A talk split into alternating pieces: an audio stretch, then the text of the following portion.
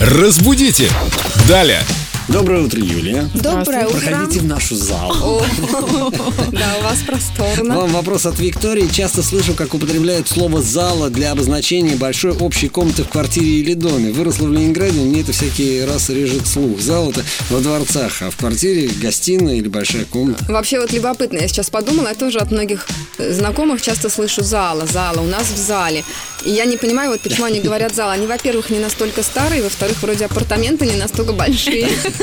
Откуда вдруг зала взялась? И, наверное, все-таки значит, они начитанные люди, потому что зала вполне себе появляется в э, хорошей русской литературе. Слово устаревшее, просторная парадная комната в частном доме для Что торжественных мы так случаев. жили. Этимологически, насколько я помню, зала от сали комната вообще. Вполне может быть. Я не скажу точно из немецкого или из французского пришло к нам. Саль, да. потому что и во французском, и в немецком то- тот же самый корень. Я вам не знаю, не Но скажу. как филолог, как вы относитесь к тому, что гостиную называют залой? Наши стандартные маленькие комнатушки с залой. Не-не, мне кажется, это не очень.